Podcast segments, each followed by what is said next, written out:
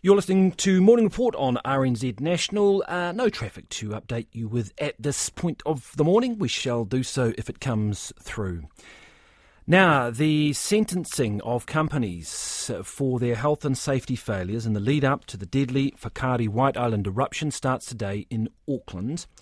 Six parties will be sentenced, including the company that granted access to the volcanic island, following a criminal trial in 2019 into the 2019 disaster, which killed 22 people and injured 25 others. The sentencing is being held at the Environment Court for the next two weeks. Our reporter Lucy Xia will be covering the sentencing and joins us now. Uh, kia ora, good morning, Lucy. Kia ora, Corin. Now, what can we expect today? Two weeks, long time. Yeah. Um, well, Corin, it will certainly be a very difficult day in court for many. Um, survivors and victims of the disaster will be giving their impact statements on how the disaster has affected their lives and their ability to earn a living. Um, so, we're expecting to hear from survivors who gave evidence during the trial, and this was mostly uh, via video link, as most of the tourists on the island at the time of the disaster were from overseas. So, people may remember the, the extraordinary extraordinary um, survival story of the Australian man Jesse Langford, who um, was the sole survivor in his family. He lost his parents and his sister, who all didn't make it off the island alive at the time. He was just 19 at that time with a bright future ahead of him. So um, we're expecting to hear how, how his life has changed as a result of this disaster.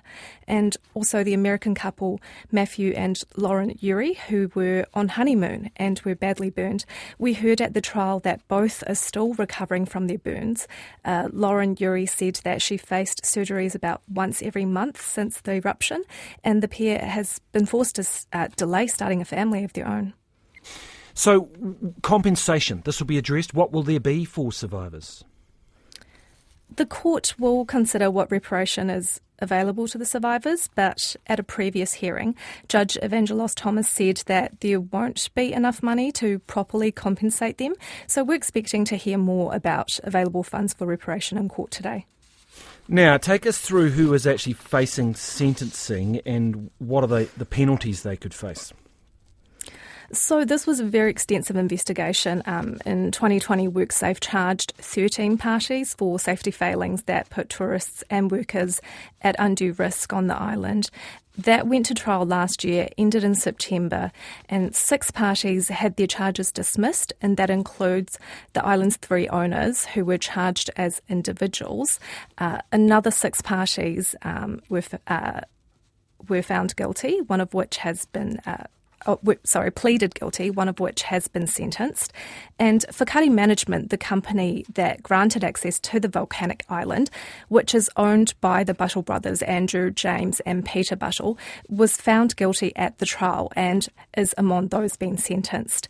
Also being sentenced are White Island Tours on two charges and the three helicopter companies, and that's Volcanic Air Safaris, Aerius, and Kahu, each on two charges.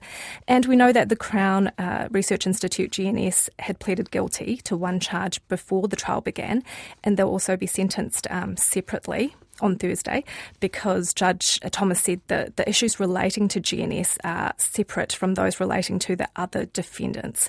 So GNS failed to consult with the helicopter pilots about the risks of flying scientists to the island, and they're facing a maximum fine of half a million dollars. Um, and when we're looking at the penalties, um, so they range, and um, it will be up to a maximum of $1.5 million um, for, for those such as Whakaari management. Lucy, thank you very much for that update. That's Lucy Xia there, who will be covering the uh, sentencing. Uh, of the around the Whakaari White Island eruption that is uh, starting in Auckland today runs for two weeks.